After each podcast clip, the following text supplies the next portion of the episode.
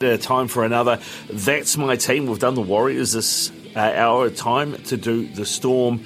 Uh, the man, his mum, and the judge calls Daniel Watson Hayes, but everybody else calls Gobbo from the Stormcast podcast joins us. Uh, g'day, mate. How are you? Good, thanks, Riccardo. How are you, mate? Yeah, good, thank you, mate. Good. Uh, what did you make of that uh, last preseason hit out in Christchurch against the Warriors? Yeah, I thought I thought it was a good hit out for both teams. Obviously, you, you take trials as a grain of salt, uh, a grain of salt, and um, you sort of just want to see the the newbies come through. You want to see some coordination. Um, some, some of the big stars blow out a little bit, get get a few uh, Ks in the legs uh, in in preparation for round one. But I thought both. Uh, I, I thought both uh, the Warriors and the Storm showed some some really good signs. Obviously, the first half was rather clunky, and to be expected that they haven't played a lot of football and they haven't probably touched a lot of football. It's more about getting uh, the conditioning up to speed for what is going to be a very long, arduous year. Um, but no, positive signs for both your Warriors and uh, my Storm. Yes, indeed, indeed. Uh, let's talk about some of the, the players you've lost. Uh, Jesse and Kenny Bromwich have gone to the Dolphins. Uh, so has Felise mm. Kaufusi. Uh, the Cheese has gone to the Roosters. Um, those are, are, big losses. You know, I mean, that's four of uh, a potential forward pack, right? I mean, how do you think that the club are dealing with that, and, and how do you feel about not having those guys at the club anymore?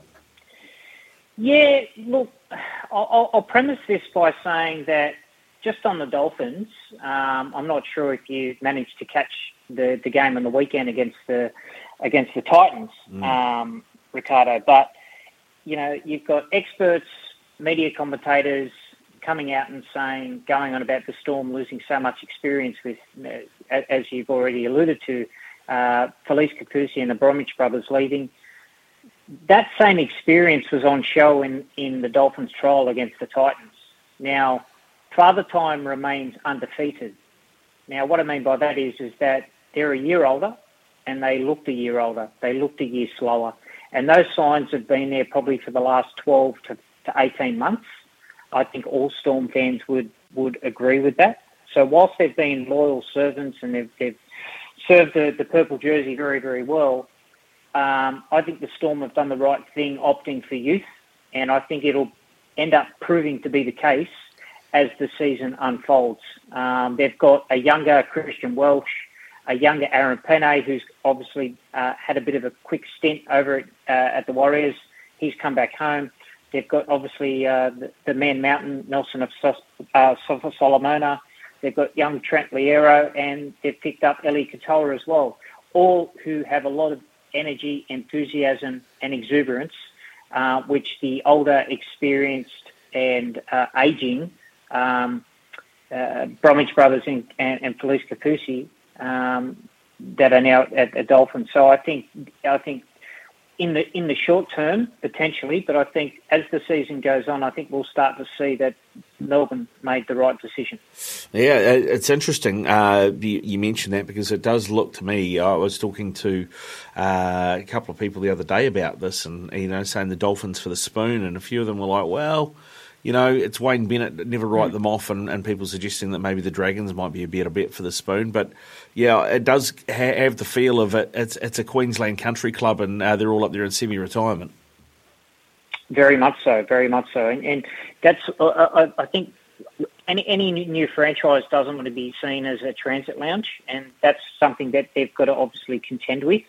Uh, I understand the you know, the method behind the madness, I suppose, of going and signing uh, experienced forwards because it's not so much what the Bromwich brothers and what Felise Kaufusi and Mark Nicholls, etc., are going to be doing during the week. Uh, I mean, on the weekend, it's more about what they're doing Monday to Friday, their, their, their preparation, what they're doing away from the field, and that'll sort of set a culture which will hopefully help the Dolphins uh, in, in, in the near future. But yeah. um, alas, that's the Dolphins. Let's talk about the Storm. Yeah, indeed, indeed. Uh, you got Harry Grant still there, obviously, but you have lost Brandon Smith. Uh, yeah, I mean, you had two great hookers. Uh, I mean, for me, I think Brandon Smith could be a great lock as well, and he did yeah. get used there a few a few times. So, uh, losing Brandon Smith, what does that mean for your depth? Uh, you know, who have you got coming up behind Harry Grant? Is there some kid out of res- reserve grade that we haven't heard of over here that you, you expect to see get a, a few minutes?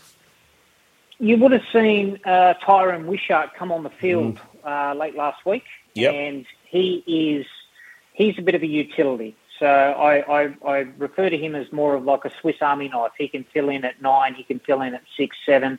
He got thrown at fullback last year. I think he even played a game in the wing when one of the players went down. Might have been Xavier Coates. Um, so I'm expecting him to fill the 14 jersey. Um, he's played a, a, little bit of hooker when he was coming through the Illawarra Steelers St George Illawarra system. And one thing with Tyran Wishart is that he's he's bigger this year, so he's gone into his um, his second NRL preseason, and like anything, organically you get bigger because you're exposed to, to more weight training and, and, and power work, etc. Um, he's obviously a year older, which means that he's going to fill out. He's, he's only a kid. He's only 20 going on. Oh, he's only 21 going on 22, so he's still got a lot of growing to do from a physiological perspective. But the thing that um, I, I suppose stands out for me is he's got really, really good leg speed, and that was one thing that Brandon Smith brought. Brandon Smith brought really, really good leg speed in and around that ruck when he wanted to go for a dart. So I'm expecting Tyran Wishart to be that number 14. There's also uh, uh, two two players. One is Bronson Garlick, who came on and played uh, nine uh, for the for the remaining 15, 20 minutes of that trial on the weekend. And there's a young and up and coming hooker, which you may recognise the surname, Cole Geyer, mm. son of Matt Geyer, former Storm legend. Um, and he's also the godson of Cameron Smith. Um, so he's on he's on a development contract. He's played a little bit in the trials. Um, the Storm have a very high opinion of him, uh, and being on a development uh, list contract, he isn't eligible to play until at least round 11 or thereafter. So, in the meantime, I think Tyran Wishart probably will be that number 14 if uh, Harry Grant doesn't get through 80 minutes. But the thing with Harry Grant is he's got a very big motor which mm. was probably the, the negative against um, Brandon Smith, where he can tire out very quickly. And I, I agree with you. I actually think uh, the, the hectic cheese is a better 13 than he is a 9, but time will tell. Time will tell, and Tyran Wishart as well. Uh, you talk, talk about uh, sons of, of, famous footballers. His old man Rod could kick a goal or three. Is, is, any idea how Tyran is off the tee? Yeah, um, just on what what uh, the Storm sort of show on their social media, um, kicks a few goals at training and whatnot. But I think he's I think he's down the pecking order. But um, hopefully he's ahead of Cameron Munster. Cameron Munster couldn't kick a cow in the guts. Uh, well, we've talked about who you lost. Let's talk about who you got. Uh, you, have already mentioned Aaron Pene. He's coming from the Warriors. You got uh, Eliesa Katoa, who's, who looked really good in that second half uh, for the Storm on the weekend, and, and Tariq Sims as well, who uh, that could be could prove to be signing of the season. He's uh, he's, he's a big body. He's he's clever. he's got a great offload. he's solid in defence. what do you make of that move? Yeah, very, very, um, very smart and astute signing. And even when he did originally put pen to paper, he was making all the right, all the right words, uh, making all the right sounds and noises in terms of he's taking he's taking a significant haircut to come to Melbourne Storm, um, which to me shows that well, he's achieved a lot in his career, and the thing that's currently eluding him is a premiership ring. So I think he's made his intentions known. And from from again, we, we talk about you know the the uh, the prophet of doom, everyone that's writing people off, uh, the storm off in terms of losing so much experience. The good thing with Tariq Sims is is that you, all you got to do is cast your mind back to Origin last year. He was still playing state of origin, so he's still a high quality rep player. Um, he's got the capacity to play on an edge as well as do an equal, if not better, job in the middle. So I'm expecting he'll probably uh, come on and um, play as a middle forward and really sort of help that middle third rotation with Christian Welch, uh, Asofa Solomona, Tui Kamikamica, Josh King. So it's a, it's quite a formidable middle.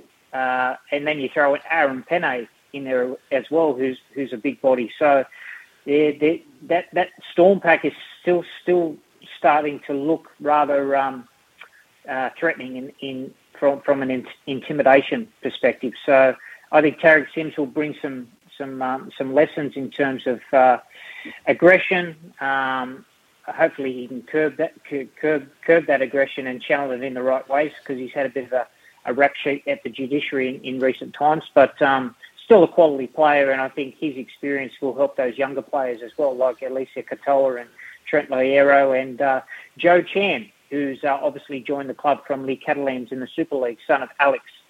Yeah, it'd be interesting to see uh, how he develops and, and comes through this season. All right, well, uh, you know, game one, uh, you got the, the Eels. Uh, what do you expect that 13 to look like? If, you, if you're belly ache, what's your starting 13? Well, I don't think they're going to be at full strength, and uh, obviously with the injuries to Ryan Papenhuyzen and um, now Justin Olam, who um, unfortunately have has a fractured arm out of the first trial down in Geelong against the Roosters, so they're not going to be at their at their at their very best. Um, traditionally, Melbourne Storm always start the year very very well, and I mean I think they've won 20 from 21 under Bellamy in terms of their round one games. The only one they didn't win was because they had a bye. So it's quite a remarkable record. They'll they'll be backing themselves. Bellamy will have them prepped ready for round one, but I'm I'm actually expecting them to have a slower start in 2023. But once they get their key recruits back in, and Papenhuyzen is once again at full fitness, uh, and Olam is back, and they really have that sort of continuity and start building that cohesion in the spine of the one, six, seven, and nine, and they, they, they really build that. I'm expecting them to come home like a wet sail. So traditionally they start well and they sort of teeter off. I'm expecting the opposite this year. I'm expecting a, uh, a, big a big end of the season if if they can stay fit. All right. Uh, well, what about then uh, on a flip side? Uh, we've talked about all the uh, the players that you've managed to shift on, the players that have come in. Is is there a player that's still at the club that you'd happily drive to another club? As in, uh, move on. Wouldn't mind seeing. Yeah, okay. I was going to say, wouldn't mind seeing the, the door hit them on the proverbial on the way out. yeah, um, that one. Yeah, probably. Yeah, yeah, probably George Jennings. Um, uh, I, I, think he's surplus to requirements. I, I, know everyone says that the Storm are a little bit thin in the outside backs, but he's never. He's been a player that's always been a bit rocks and diamonds. On his day, he can be a great player, um, but then in saying that too, he's he can be he, he can be quite uh, indecisive in terms of being able to read defence. Now, um, being on a wing and being able to sort of read opposition shape, um, from my observations, he struggles with that. He struggles uh, confidently under the high ball. And I suppose in the last couple of years, he's, he's uh, the injuries are starting to mount as well. So he's probably the one player. All right, okay. Uh, flip side of that, then, uh, you, you've been a Storm fan for a long time. If you could parachute any Storm player from the past in their pomp into this team, who are you picking? Cooper Cronk. Oh, that was easy, wasn't it? You didn't even have to think. No, he, he's yeah. I, I still think it's a travesty. He hasn't got a statue uh, down down at uh, AAMI Park alongside Cameron Smith and, and Billy Slater. What he did, uh, along with those two and, and, Craig Bellamy, to put Melbourne Storm on the map, not only in Melbourne but wider Victoria and the state of Victoria, um, shouldn't be underestimated. And everything that he's amounted to uh, you know, premierships.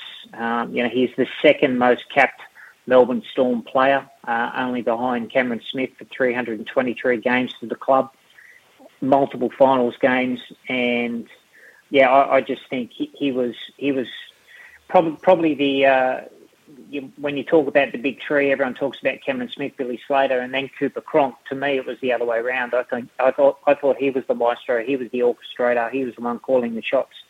Um, yeah, very very big rap. I know he I know he left um, and went to uh, went to Bondi, but um, you know I, I'm conveniently erasing those two years from my memory, and I'm just going to focus on the uh, on the on the 16 years of service he gave the purple jersey. Yep. So Cooper Cronk. Cooper Cronk for sure. All right, Gobbs. Before we let you go, mate, uh, last question for you: uh, one to seventeen. Where do the Storm finish on the ladder in 2023? If I had to put my my last ten dollars on it, um, as I, as I've already prefaced, uh, I think they're going to finish the season strongly if they if they stay fit. I can see them sitting fourth, at worst sixth. Okay. So I'll go fourth.